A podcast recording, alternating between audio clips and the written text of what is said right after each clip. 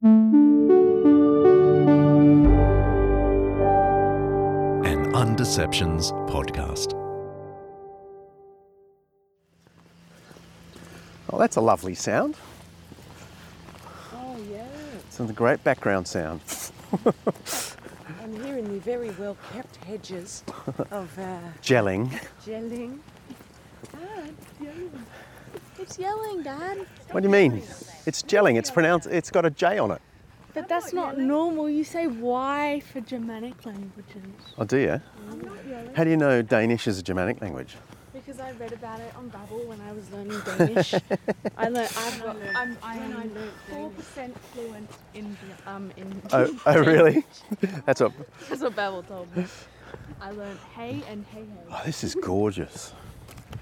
That's my daughter Josie correcting my pronunciation at the gelling, uh, Yelling Stones in Denmark, where we travelled also with my wife Buff earlier this year, somehow managing to dodge COVID all the way.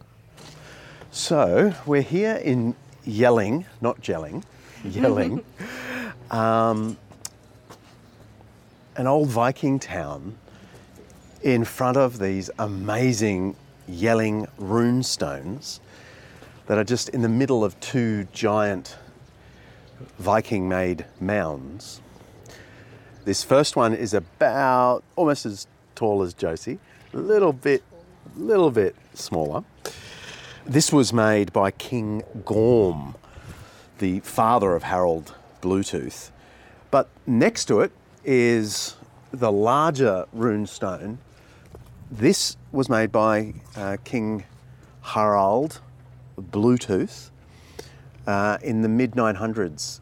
It, it is often described as uh, Denmark's um, birthstone because on it we have um, the first Christian king of the Vikings, um, dedicating uh, this stone to his uh, father. But what, what he says is that Harald, who won for himself all Denmark and Norway and made the Danes Christians. And then on the, on the southwest face is the earliest depiction of Christ in Scandinavia. Um, uh, marking the conversion of these Scandies uh, to Christianity. Quite amazing. You heard that right. The greatest Viking of the era, the man who had united all Norway and Denmark, declares himself a Christian. How on earth did that happen? I'm John Dickson, and this is Undeceptions.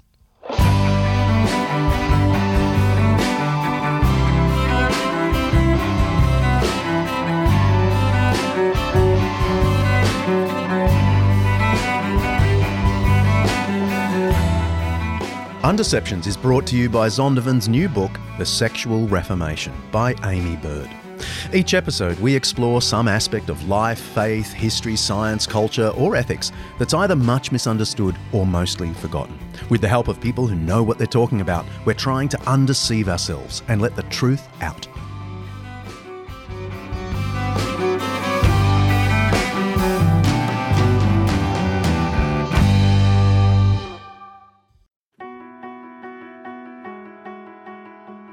This episode of Undeceptions is brought to you by Zondervan Academic's new book, The Truth in True Crime What Investigating Death Teaches Us About the Meaning of Life, by acclaimed cold case homicide detective J. Warner Wallace. After years of investigating the causes behind deaths and murders, chasing leads and solving crime, Wallace decided to focus some of those same instincts on the most notable death in human history, the death of Jesus. And while a few of Wallace's cases remain open, unsolved mysteries, the death of Jesus obviously wasn't one of them. His investigation transformed him from atheist to believer. Many of us are hooked on the latest true crime podcast. I'm looking at you, my darling buff. But Wallace reckons there's more than mere entertainment to be found in some of the big murder mysteries of his career. The Truth in True Crime offers some of the lessons Wallace has learned about human nature from both his murder investigations and ancient biblical wisdom. It's a cool idea for a book. You can pre order your copy of The Truth in True Crime by J. Warner Wallace, now on Amazon, of course, or even better, head to zondervanacademic.com forward slash undeceptions. Don't forget to write forward slash undeceptions. zondervanacademic.com forward slash undeceptions.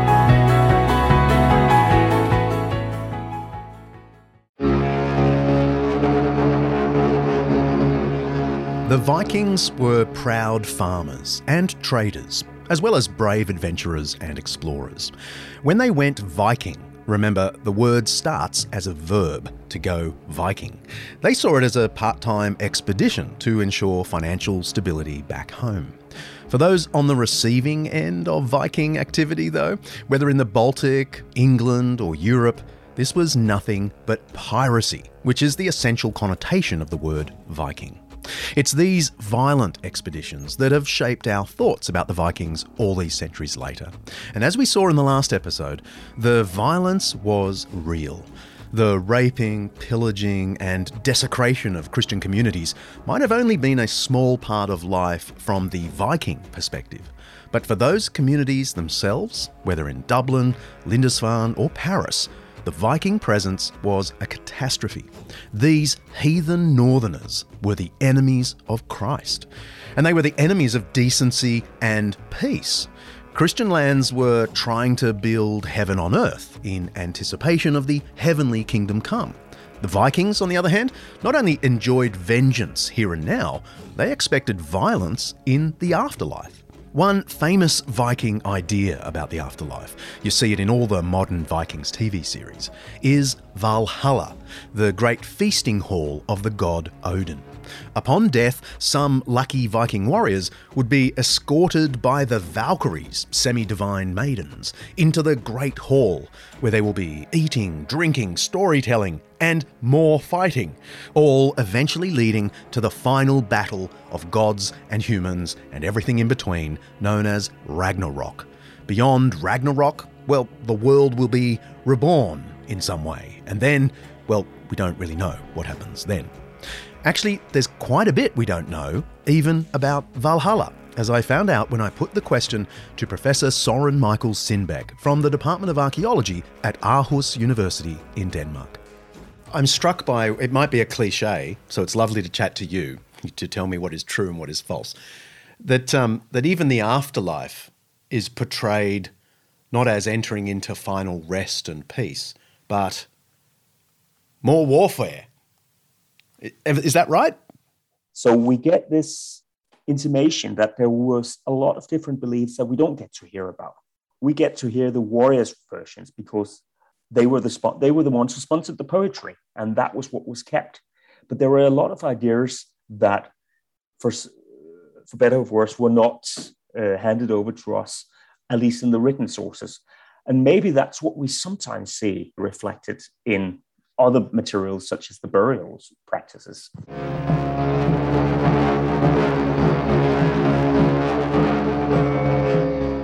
Whatever the precise details of the Viking afterlife, it's a long way from the Christian ideas of the resurrection of the body, eternal justice and peace, and living in the presence of the one true God. The mental frameworks of Christians and Vikings were radically different, both their ethics and religion in the here and now, as well as their conception of eternity. So, any brave Christian missionaries who ventured into Scandinavia had their work cut out for them. King Harald Bluetooth, as we heard at the top, would one day declare himself and Denmark Christian. And after him, slowly but surely, Christianity would take hold of Scandinavian culture in a profound way. But what about in the early centuries of Viking history? How on earth did English or European missionaries from, say, AD 700 to 900 approach these terrifying northerners? And what sort of success did they have? We also know, of course, that missionaries were active.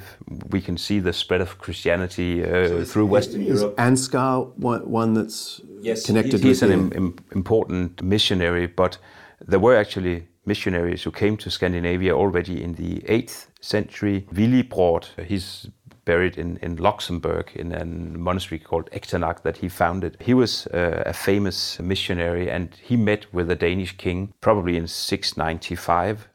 I'm speaking with Morten Sovso, a medieval archaeologist based in Ribe, the oldest town in Denmark.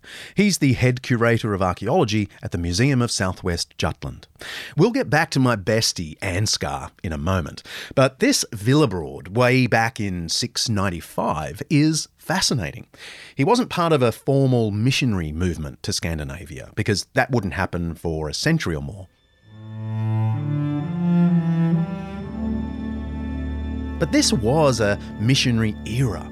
Some of my heroes in medieval Europe are people like Bishop Eligius, who, as early as the 650s, was freeing slaves with his own money, whatever their nationality or religion, and preaching Christ in the still pagan parts of Europe, like Flanders and Antwerp, basically Belgium as Christianity creeps up to the north. He had a lot of mission failures and was initially treated roughly by the locals, but somehow he eventually convinced them to follow Christ. A near contemporary source records, quote, he gradually began to introduce the word of God among them by the grace of Christ, and eventually a great multitude left their idols and converted. You would see many people hurry to repent, give up their wealth to the poor, free their slaves, and many other works of good in obedience to his precepts.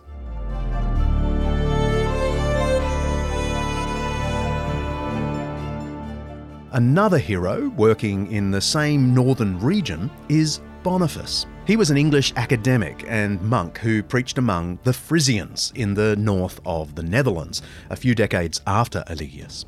He also had some success converting quite a few of the idol worshippers before he was attacked by locals and killed on the banks of the Bourne River.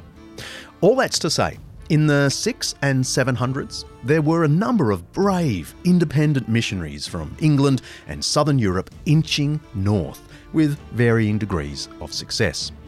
Willibrord was one of these. He worked among the Frisians, just like Boniface did. Then, in the mid to late 690s, he took a deep breath and headed for Denmark, boldly going where no missionary had gone before. but he didn't have any success. It's, it says in his uh, Vita that he came back with 30 young boys, and you can speculate whether they were converts or whether they were freed slaves or anything. We, we don't know. But, but he was here already around 700. But if Willibrord returned to Frisia and managed to train a whole bunch of local clergy to preach and establish churches in northern Europe. But beyond his 30 young converts, whoever they were, he didn't make any further inroads into Viking territory. Well, you have to imagine when and how did Scandinavians engage with Christian societies. And one of the most important places to, uh, where different cultures met were actually in the trading towns, because the merchants who traveled to Ribe in the 8th uh, century, well, most of them were Christian, and by 800, the great majority of, us, of them must have been Christian. So there we had sort of a meeting place for Christianity and pagan belief already in the 8th uh, century. In our last episode, we heard how trading towns like Ribe on the southwest coast of Denmark introduced Viking peoples to the vast wealth of Europe. It was part of what inspired the Vikings to go Viking. But a trading town was also a marketplace for European ideas, and Europe's biggest idea was Christianity. But if you look at a map it, uh, of Europe, it's, it's quite clear that, that it was the Franks uh, who were very active in, in, in the Christian mission.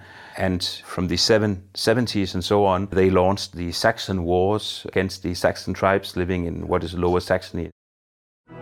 Charlemagne, or Charles the Great, was the leading figure of the Carolingian dynasty. He was the head of the Holy Roman Empire, as anointed by Pope Leo III. When Charlemagne was crowned emperor in AD 800, he ruled over most of Western Europe France, northern Italy, parts of Spain, and western Germany. The areas north and east of Charlemagne's empire, including Scandinavia and large tracts of Germany, weren't yet Christian and they weren't really organised into states. It was Pope Leo's hope that Charlemagne would extend the faith, especially to the north, into the territory of the Saxons, who lived just to the south of Viking Denmark.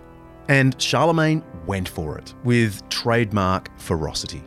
Between about 770 and the early 800s, Charlemagne conducted what scholars have actually described as a Christian jihad.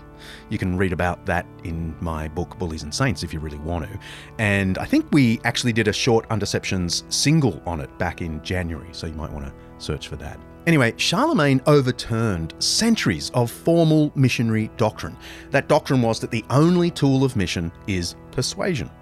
But Charlemagne brutalized, terrorized, and heavily taxed the Saxons until they accepted baptism. Then he turned his attentions to the Avars of Austria and Hungary to do basically the same thing. It's a sorry tale in Christian history. There was, though, a bright spot. His name is Alcuin of York. Alcuin was one of Charlemagne's advisors from time to time, anyway, and we have two letters from him to Charlemagne's court pleading for a return to simple persuasion. I won't give you the details because I'm trying to convince producer Kaley that Alcuin really deserves his own entire episode. Suffice it to say, Alcuin's pleas were heard, and Charlemagne did change his approach to the pagan religions. But it was too little, too late for the Saxons. Christianity was pretty much imposed on them.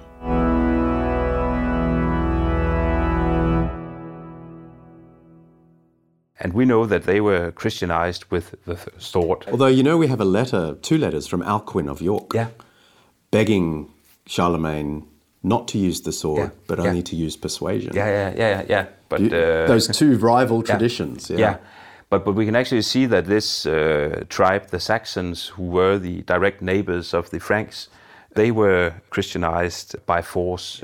And because the Franks were good at writing stuff down, we also know quite how it happened. And we can see how monasteries and churches were founded shortly afterwards, so that this pagan Saxon landscape also was converted. Because Christianity is not just about persuading people, it's also about building structures out in the landscape because the landscape of the 8th century was quite different from what, what we see today from the autobahn. And and there were it was like it was a live landscape full of creatures and beasts and it was very dark at night and so on. People stuff we have difficulties imagining today. But it was very important to fight paganism with christian structures and symbols and so on. So we can see how the franks they did it when they converted the saxons.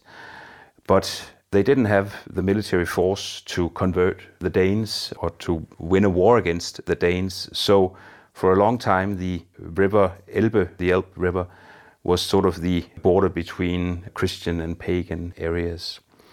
And, and then from the 820s, we know that the Franks launched high status uh, missionaries to travel to Scandinavia. In 823, the Archbishop Ebo of Reims, along with Ansgar and so on, traveled and met with the Danish king. And now we get to my man, Ansgar, later Saint Ansgar. He lived from 801 to 865. He was a son of a noble Frankish family, but he was raised and educated in a Benedictine monastery. He began his own pastoral and teaching ministry at age 23, and a few years later, in 826, he launched a little mission to Denmark. This one had official support. There was an exiled Danish king named Harald, not the later Harald Bluetooth, who himself had become a Christian. We don't know how. And he invited the young and gifted Ansgar to help him evangelize the Danes. He had a few important meetings with royalty in Denmark. It'd be lovely to have listened to those conversations. But the mission didn't last longer than a year. So that has been a very would be very nice to find out what exactly happened at these meetings. We know they were in, in and they met with the Danish uh, king. Not a lot came out of it. He also went to Birka in Sweden in 826, uh, sorry, 829. And the Swedish king called Björn, he actually, they hit it off with him and he allowed that church was, was built at Birka, this trading town uh, close to Stockholm. That's right. Ansgar was also the first to preach the Christian gospel in Sweden. So in 829, the first church in Scandinavia was built, but we don't know where it was. It hasn't been found or excavated, but we can actually trust these chronicles uh, quite a lot. So most people actually agree that uh, a church actually must have been built back then, but it was slashed and burned later on. But but there was a church, and it was the first church in Scandinavia. But due to some family problems in the royal Danish lineage, the missionary efforts of the 820s, uh, they failed towards the Danes. So Ansgar himself didn't have much success? Not at first. Not at first. See, Ansgar was a persistent guy. Morten tells me that he was also somewhat compelling, or at least strange. Everyone knew he was Frankish nobility, but he was known for unnerving mildness, plain dress, and a very simple diet. He preached the old message of the God who loved everyone, humbled himself on a cross, and all of that. This was the opposite of pagan religion and culture, but it made him an oddity worth listening to, at least for some. He was made Bishop of Hamburg in 831, and if you look at Hamburg on a map, it's basically Germany's doorway to Denmark in the north. But he still had Scandinavia on his mind, and eventually, in 850, there was a new king in Denmark, Horik I, so off Ansgar went as the apostle to the north, as he was later known. And uh, there he was allowed to build uh, another church. A few years later, around 855 or so, he was allowed again by the new Danish king to build a church in another town in the Danish realm here in Ribe around 855. This is so, An- Ansgar we're talking This is Ansgar, yeah. yeah. So, so we can see now that, that the first three churches uh, mentioned in Scandinavia, they are not built in the royal court where the where the Danish or Swedish king lived, but they are built in the trading towns. Hmm. They are built in the places where the foreign merchants come and so on, and of course also where Christian people live and, and, and meet up with others. So that's sort of the politics behind it. We have to start by building churches where the Christians come and so on. Also, because if you are a Christian, of course, and you die in a pagan trading town far away, it's very important that you uh, can get a decent Christian burial, for instance. And when you have a church, you also have a churchyard with a consecrated ground and so on. Fun fact Ansgar helped introduce church bells to Denmark. King Horik's successor, Horik II, allowed Ansgar to introduce bells to the churches in Ribe and Hedeby, which had earlier seemed horrid to the pagans, says one record. Archaeologists have since discovered a large Viking Age church bell at the bottom of the Hedeby harbour, where it was probably dropped from a ship and proved too cumbersome to recover. Either that or some pagan was trying to put an end to the Sunday morning bell ringing. So these early churches were all built in the trading towns uh, where the Christian merchants uh, also were present. And the one in Ribe is the oldest in Denmark, is it? Well, we know that the one in Haithabu was founded in 850 or so, but it hasn't been found by archaeologists. It has, of course, been looked a lot. They've looked a lot for it, but but it hasn't been found uh, yet. But in Ribe in 2009, we did an excavation at the cathedral, and there we actually found early Christian graves, and we could date them to the 9th century, and we later did large excavations, and we actually been able to reconstruct the entire early cemetery at the cathedral in Ribe. And there we can see that we have a, a large burial ground with Christian graves going back to the 9th century with graves also from the 10th and 11th century and so on. So, so actually in Ribe, we have been able to find Ansgar's churchyard, as we have yeah. called it. And of course, the church that Ansgar built was a wooden church like all churches were in, in Scandinavia in the beginning.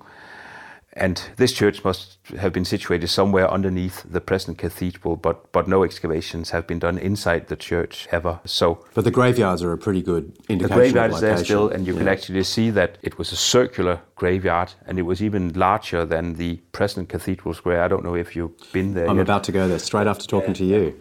So the, the church that's, that's standing there today, how far back does that go? It, it has a direct continuity. The present church is consecrated to the Virgin Mary, and we also know from the life of Ansgar that the church in Ribe, or no, sorry, not from the life of Ansgar, but we know from a 10th century source that the church in Ribe was also consecrated to the Virgin Mary.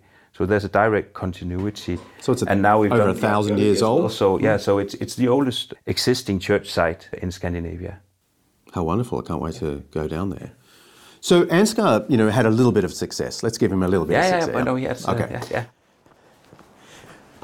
And here I am at the beautiful Ribe Church, the oldest church uh, still standing in Denmark, going right back to the, what was it, 850s.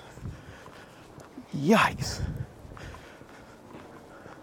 I was proud of the history of my church, St Andrews Roseville, built in 1913. but I think 850 is pretty darn good. And right on cue, here is a massive statue whew, to Ansgar. Huge statue, maybe three, four meters high. They give his dates here 801 to 865. This is the guy who brought Christianity to Denmark. And the reason we know he had some success is because right there in this area, they've uncovered a, um, a grave from this period, from the 800s. And the graves from this period are Christian graves. So people buried with crosses and everything. And so it's brilliant evidence of actual Christianization. Isn't that cool? Of what? Christianization? Christianization. Yeah, it's a word. That's a word. Before we found Ansgar's churchyard here in, in Ribe, when you read the uh, works on the conversion in Denmark, you could read that it was a top-down process. The king was converted, uh, was uh, converted, and then he converted the rest of the people. And that's So, uh, 950s, isn't it? yeah, nine, nine, 963 or so. There's a, he was probably baptized in 963. And everybody was uh, pagan. And, and then he started uh, converting the Danes to Christianity and, and he built some fortresses and so on. And, and, and then slowly people became Christian and, and it was a process that went on into the 11th uh, century. But after we've done the excavation here in Ribe, uh, you could actually see here we have a church. It was founded uh, in 855 or so, and it has been standing. It, it, it was 100 years old when, when Harald was baptized.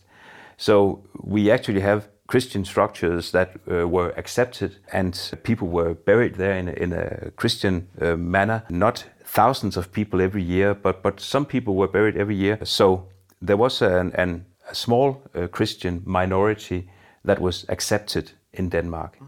And again, metal detecting, thousands of people in Denmark have it as a hobby to go on the fields and so on. And it is magnificent what they find and so on. But what has also been some, there has been some new find groups, lots of early Christian crosses and so on, dated to the 9th and 10th century that has started to appear. And we can see some clear patterns. They have a concentration here in, in the southern part of Jutland and so on. So we can see that we have a Christian minority, but it's a small proportion of, of society. I don't know if it's uh, 1% or 5% or something, but it was a possibility to, possibility to live as a Christian in Denmark, also before Harald's conversion.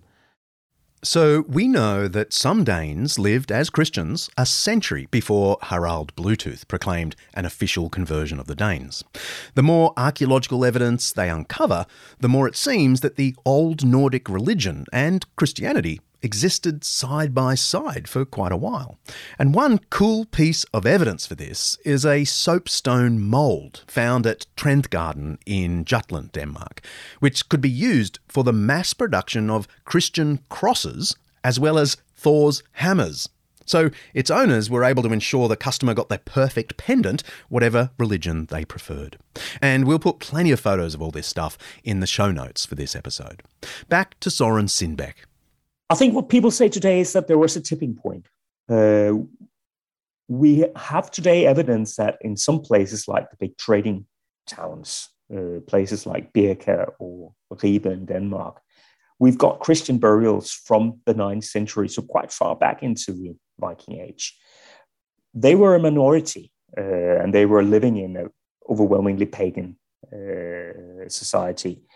But uh, at some point, they were a significant minority. And then in the 10th century, there comes a point when it's politically feasible, probably, probably dangerous, but still feasible for the king to accept Christianity. Um, and uh, that's what happened there with Harald Bluetooth's Christianization, probably in 963, certainly in the 960s. So now we return to Harald Bluetooth in the 960s. This is the guy who proclaimed on those giant runestones that he had conquered all Norway and Denmark, and by the way, made all the Danes Christians.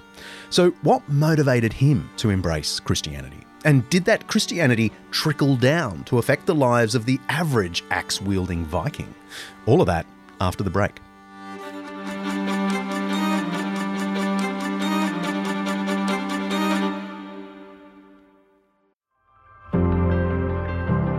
In the Democratic Republic of Congo, corruption and conflict have plagued communities like Kindu for decades and access to quality education as a result is scarce. Schools around Kindu, one of the poorest parts of the DRC, are often dilapidated, they lack basic essentials like books or even teachers. Anglican Aid is looking to change that by making a tax deductible donation to Anglican Aid you can play a crucial role in providing the tools and resources necessary to transform children's lives. Your donation will help workers on the ground in the DRC to rebuild classrooms, supply materials for students, and offer comprehensive training for educators. Already, there's been incredible progress. Five schools have been renovated, with over 600 students enrolled and thriving but there's still plenty to do. Please visit anglicanaid.org.au forward slash undeceptions to lend your support to an organisation Buff and I have long trusted. Help empower children to do what we frankly take for granted chase their dreams and build a brighter future for themselves and their communities. Go to anglicanaid.org.au forward slash undeceptions. Thank you.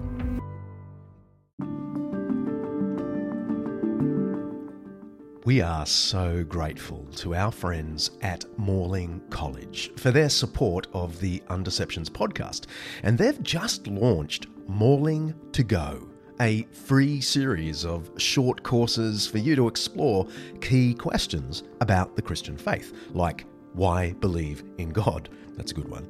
How can a good God let bad things happen? Or simply, why Jesus? You can check out the free Morling to Go series and other study options hand picked specifically for Undeceptions listeners. Just go to morling.edu.au forward slash undeceptions. Morling, by the way, is spelled M O R L I N G dot edu dot au forward slash undeceptions.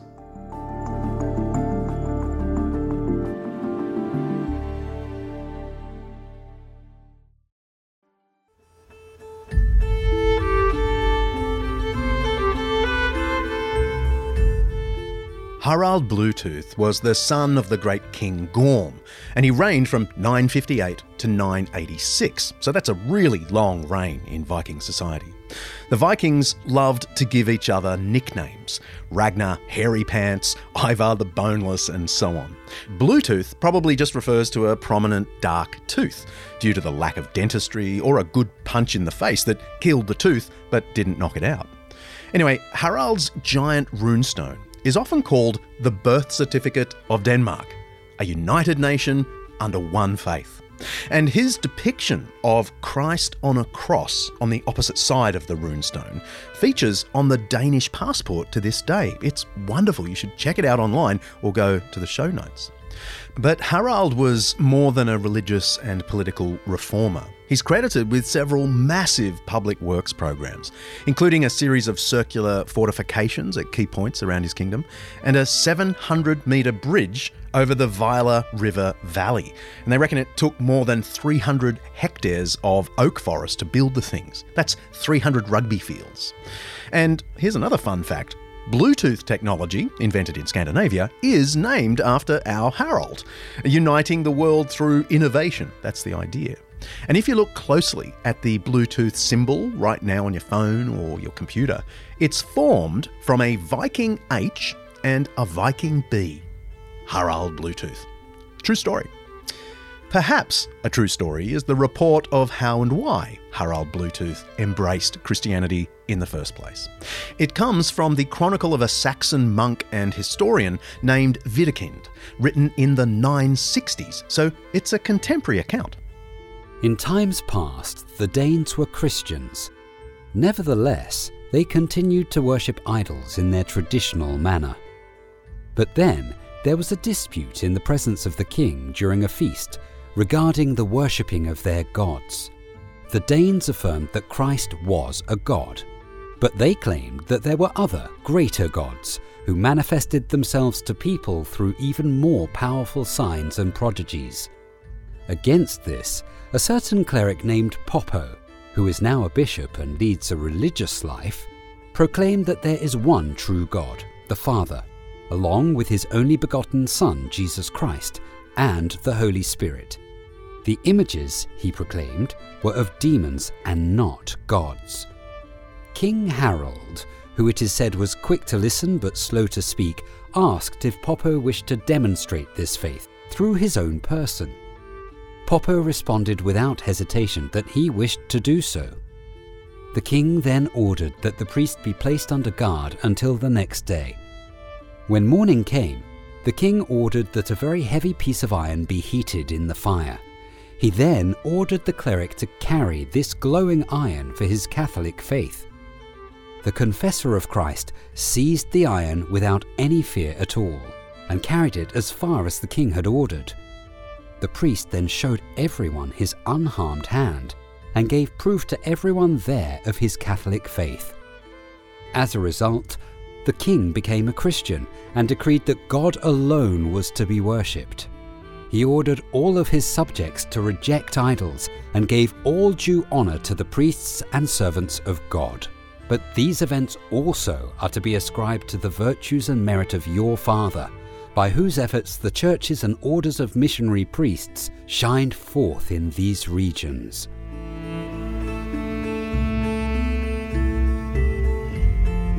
And I think what's what's quite fascinating with that episode is that for all we can see, there was no big dissent. We don't see that any evidence that there was a religious war. People accepted the fact, and then, and we can even see that that uh, pagan burial customs uh, cease very quickly after that. So, the million dollar question for that is what exactly was the Christianity which was propagated there? Because I think that, that we would we would probably struggle to to identify it with what we have learned in school about Christianity. it was a different version, but that's the kind of flexibility which which enabled Christianity to gain a foothold.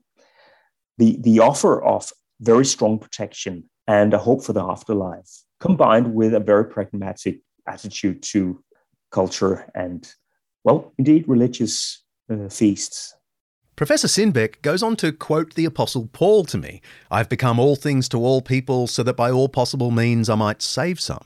Soren isn't really into Christian theology, but he points out that Christianity had a long history of accommodating to every new culture in order to win that culture to Christianity. It was one of Christianity's strongest features, and it's no doubt part of what made it the first world religion.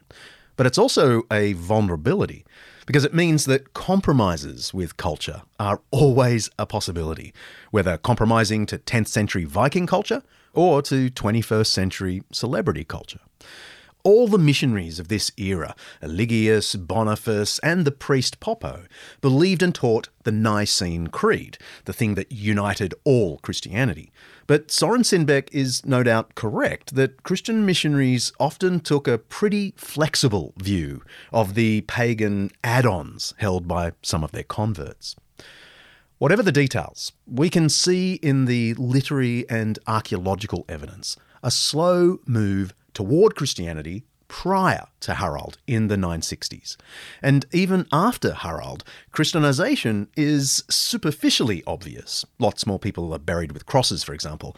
But Christianization proper, as in the heartfelt embracing of the faith, took several generations after Harald.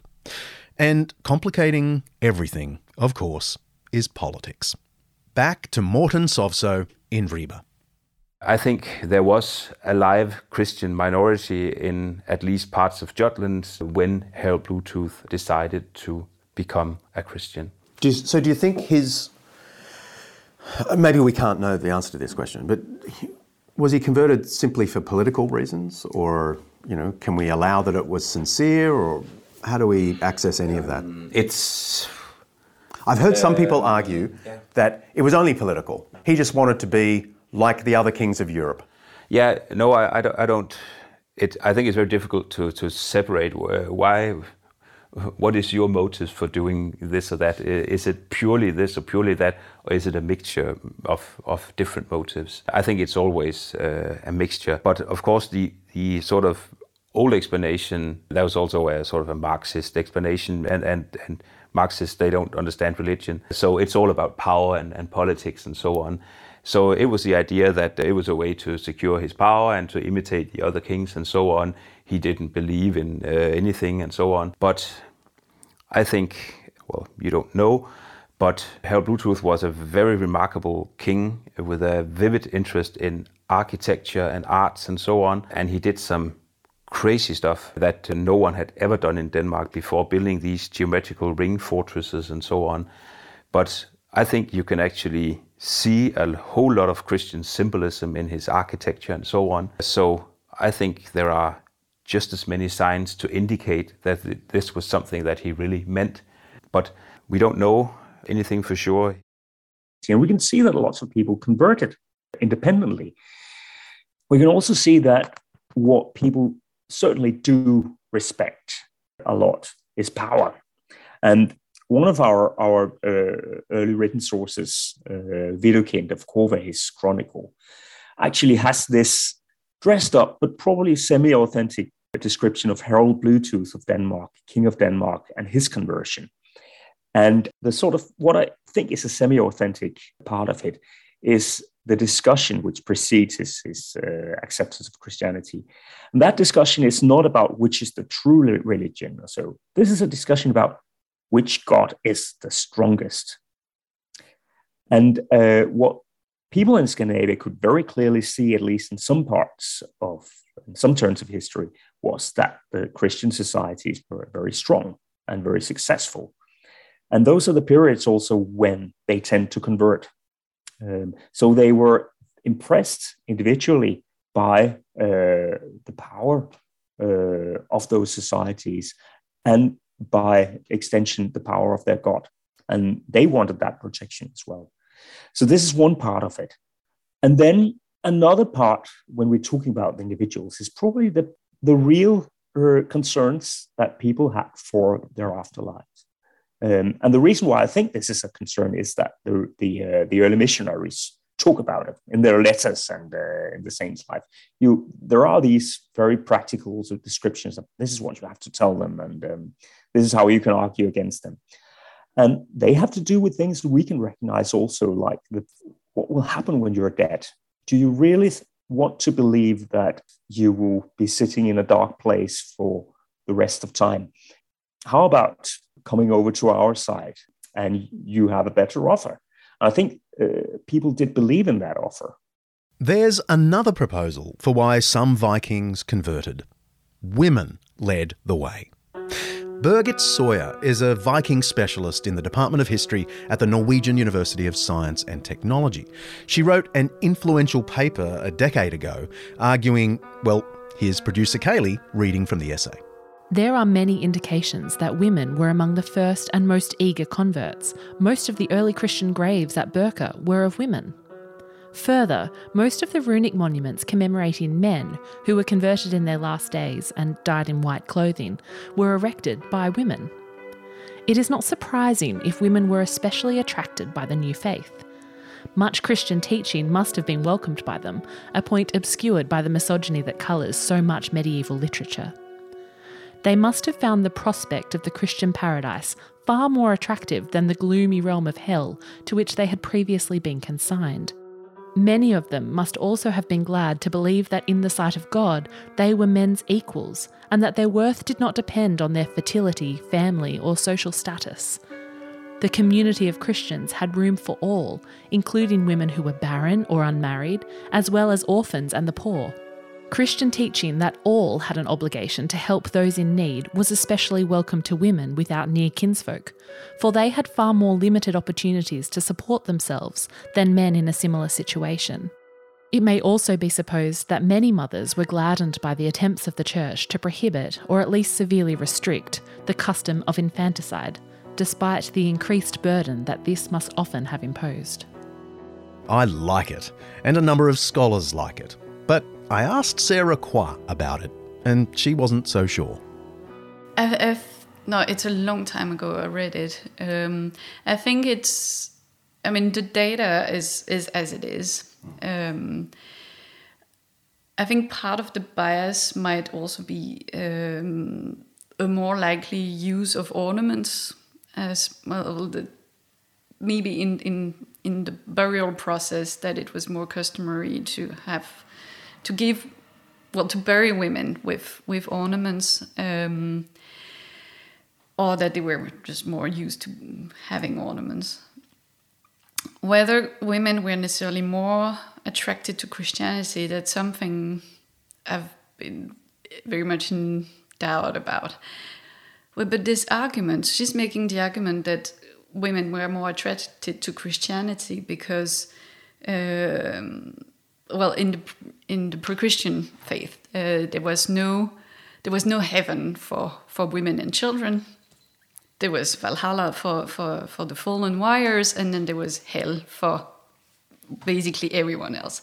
So that so that women were attracted to, to this possibility of a better afterlife um, on the one end, but also because Christianity forbade infanticide, which the author of this paper made to be like a particular female concern.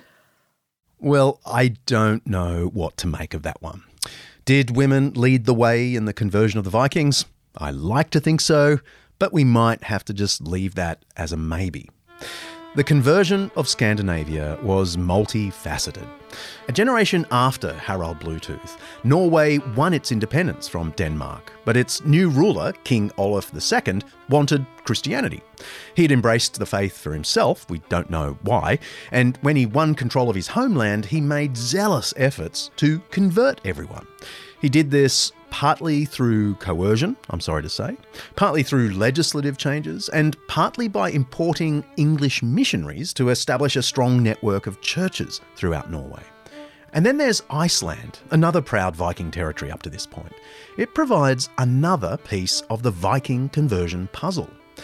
In Iceland, the Christian doctrine of forgiveness, God forgives us, we forgive others, was seen as a way out of the cycle of violence that had encircled Viking culture for centuries. I'll let Professor Michael Drout tell us about that. You may remember him from our previous episode. He's the director of the Centre for the Study of the Medieval at Wheaton College in Massachusetts, where he teaches the Icelandic sagas. He sees evidence of the Vikings' attraction to Christian ideas of mercy in the great Njals saga. It's an epic tale of generations of Viking blood feuding that ends in their conversion to Christianity. I, I'm, without going through all the you know the giant story of Njal Saga, the essential idea in Njal Saga is that the most admired and peacemaking man in Iceland, Njal, ends up being burned alive in his own house with his wife and his son and his grandson. And every single step of everything that happened was purely legal according to all the laws. And it takes place it takes many, many, many, you know, chapters and all the other things that happen. And the way this is framed is in Njal Saga is it happens right after Thangbrand the missionary came and brought Christianity to Iceland. Um, Thangbrand wasn't your typical missionary. He would, uh, to prove that Christianity was better, he would fight duels to the death with people, except he would hold a cross instead of a shield in his left hand. And then when he killed someone, it proved that Christianity was the better God. The, the essential, the essence of the Njal Saga story is that this was this brave, wonderful, heroic thing, and we're all disgusted with it at this point. So the sort of the idea by the end of Njal Saga is that there's this just we're we're tired of it. We're disgusted with all the violence and the murdering. We are going to become Christian, and Iceland is the uh, converted as a whole country in the year 1000. Um, the law speaker supposedly put his head under his cloak for two days to think really hard about everything and came out and said, I think we have to have. The law speaker presided over the superior court called the Althing. He was also responsible for memorizing the Icelandic law, and he would recite huge chunks of it each summer at the Althing. Anyway, this one year, around AD 1000, according to the Njals saga, the law speaker was fed up with his people's disunity and violence, and after three days of pondering, he appeared with a proposal. Hard about everything and came out and said, I think we have to have one religion here. And I think Christianity's the one. And then they threw the idols of the gods over the waterfall and you can still visit the Godafoss Falls today.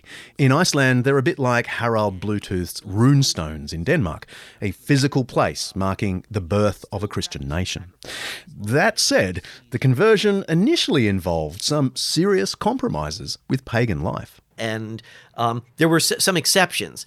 He, he built, we can still eat horses, and we can still expose infants if we don't have enough food. Um, and you can still practice your sacrifices as long as no one ever sees you do it. So it was some accommodations for, for paganism, but the story of Njal Saga and sort of like the, I'm sure this is a post-Christian, you know, looking back on it, was that the reason Christianity was accepted it was there was no way otherwise to stop these eternal back and forth feuds. And the end of Njal Saga is beautiful in that Kari Salmonson, who's been like the real like hero, you know, like breaking through windows and chopping someone's head off when they're telling lies, and the head falls in front of the king that he's telling lies to. Kari has Flosi, the guy who burned Njal, completely at his mercy, and he decides to forgive him instead of kill him and so that's that's sort of i actually i know that that's probably post facto and everything but i think there's something real in there. I think that that disgust at all the killing and the the never ending the never chance to even rest and relax because someone may come kind of burn your house down and kill you in it because of something that three generations ago was was done. And i think they saw christianity as this is a way out and it's a way out with honor within the system of Christianity. Because, of course, forgiving someone who's done something really terrible to you makes a Christian like that's that's the one of the best things you can do as a Christian, as opposed to in the old Norse system that was a cowardly thing.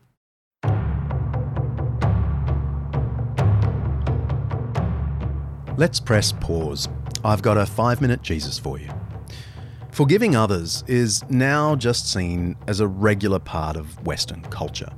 It's hard for us to imagine that in many other societies throughout history, vengeance and blood feuding were the more popular ideals.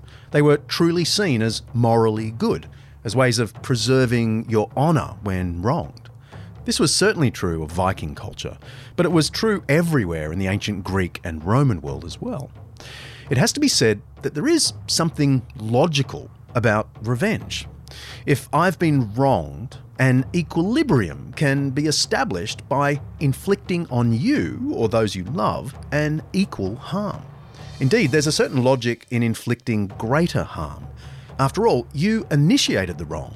You therefore deserve more than the wrong done to me.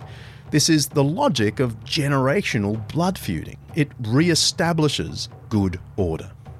If we've come to believe in forgiving people who have wronged us, that's only because this is one of Christianity's weird gifts to Western society.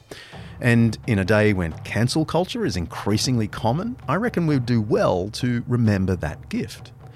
It comes from Jesus, of course. Back in Matthew chapter 18, we're told that Peter one day came to Jesus and said, Lord, how many times shall I forgive my brother or sister when they sin against me? Up to seven times?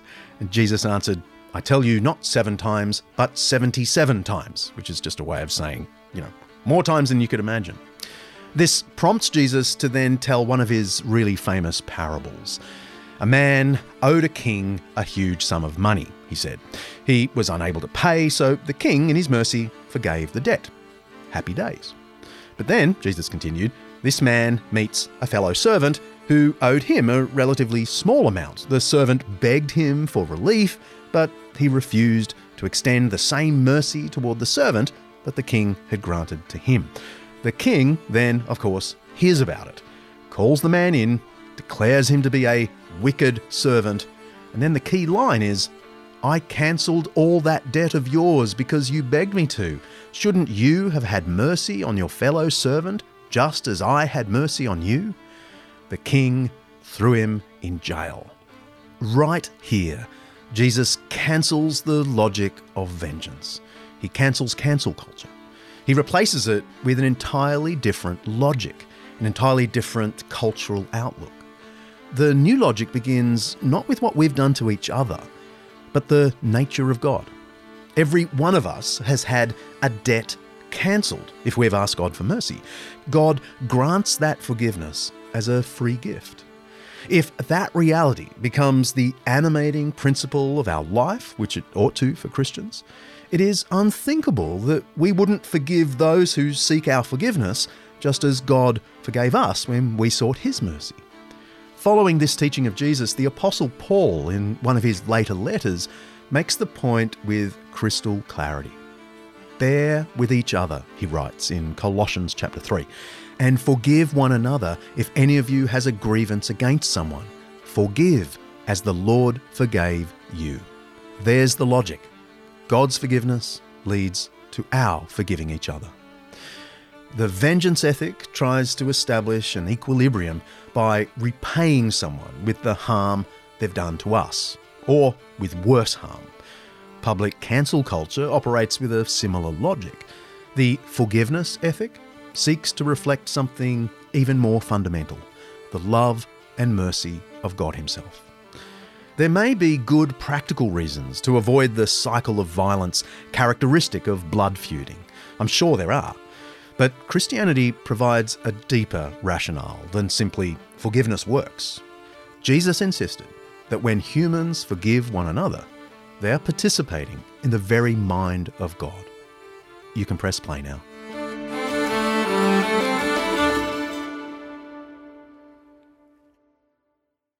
The history of how the Vikings became Christians is really two stories at the same time.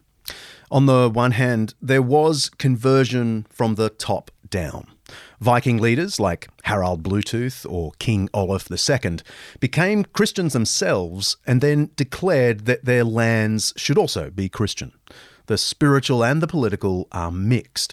You've got belief and pragmatism. It's a point made well by Sarah Croix. Ultimately, I think it's a very pragmatic decision. I mean, it was, it was the new times. It was how the world was evolving, um, and as and that's the whole Harald Bluetooth story. That if I mean, if you want to be a recognized king, recognized by the other kings who are telling themselves and others that, uh, well, God is there and um, that they are defender of God and the church on earth and so on and so on. Um, then you're just not part of the club if you're not if you're not one of them. Um, and converting yourself as king and just living it at that is not is not being a true defender of the church. I mean, you, your people has to follow, um, and of course that that as such takes time. Um, it was not an unknown thing, of course not, especially in South Scandinavia. But I've also got the caveat of Morten Sovso in my ear. Remember what he said? But of course, the, the sort of old explanation, that was also a sort of a Marxist explanation, and, and, and Marxists, they don't understand religion. So it's all about power and, and politics and so on. So it was the idea that uh, it was a way to secure his power and to imitate the other kings and so on. I think this is a really important point for the study of all history. Through the 20th century, there was a tendency to read everything in history as a struggle for power. So, the Reformation, for example, wasn't really about people coming to have new ideas about Christianity. It was mainly just European city states jockeying for independence. Again, the Enlightenment wasn't really about expanding our knowledge of the world, it was largely a quest for financial and technological superiority, and so on. On this view, the Vikings couldn't have actually found something true and good in Christianity. They had to have been trying to make Scandinavia another great European power. There is, of course, a truth there, I'm not denying it. There was obviously a top down aspect to the conversion of the Vikings. Sarah's point stands. Harald Bluetooth in the 960s did simply declare the Danes to be Christian. We can only speculate how many of those Danes truly knew the crucified and risen Christ. What Sarah says holds for quite a bit of Christian history. But there was also something going on from the bottom up, with everyday people, traders, warriors, and women accepting Christianity long before their leaders did. These ordinary Vikings listened to the Willibrords, the Ansgars, and the Poppos, and they believed, decided to go to church, recite the creed, wear crosses, and even entrust themselves to a Christian, not a Viking, burial. I think the archaeological material, which is uh, growing year by year, tells the same story. So we have a long conversion process, a lot of more bottom up processes in it. In the mixed story of Viking conversion, I think we see a microcosm of the whole history of the church.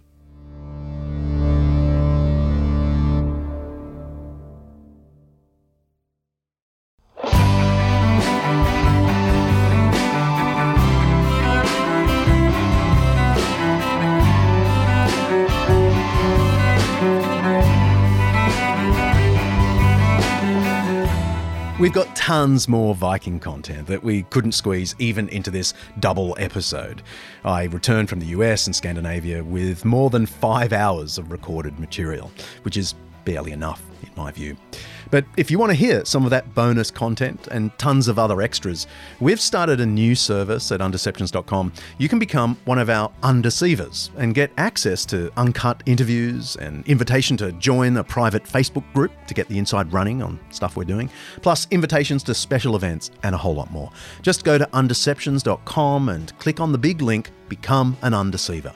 It'll set you back just $5 Aussie a month. That's £2.73p for British listeners. And every penny goes back into the show so we can keep bringing you this kind of content. Along with the donations, thank you especially to those who click the donate button, this is how we're going to keep the Undeceptions thing thriving.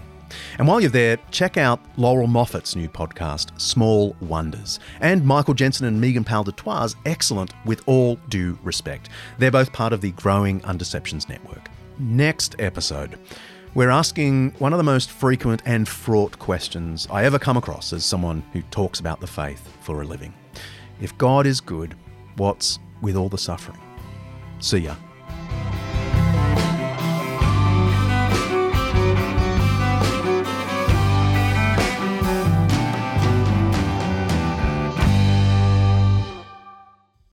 Undeceptions is hosted by me, John Dickson, produced by Kaley Payne, and directed by Mark One Ear Hadley. Editing by Richard Hamwi. Social media by Sophie Hawkshaw. Undeceptions is the flagship podcast of undeceptions.com, letting the truth out.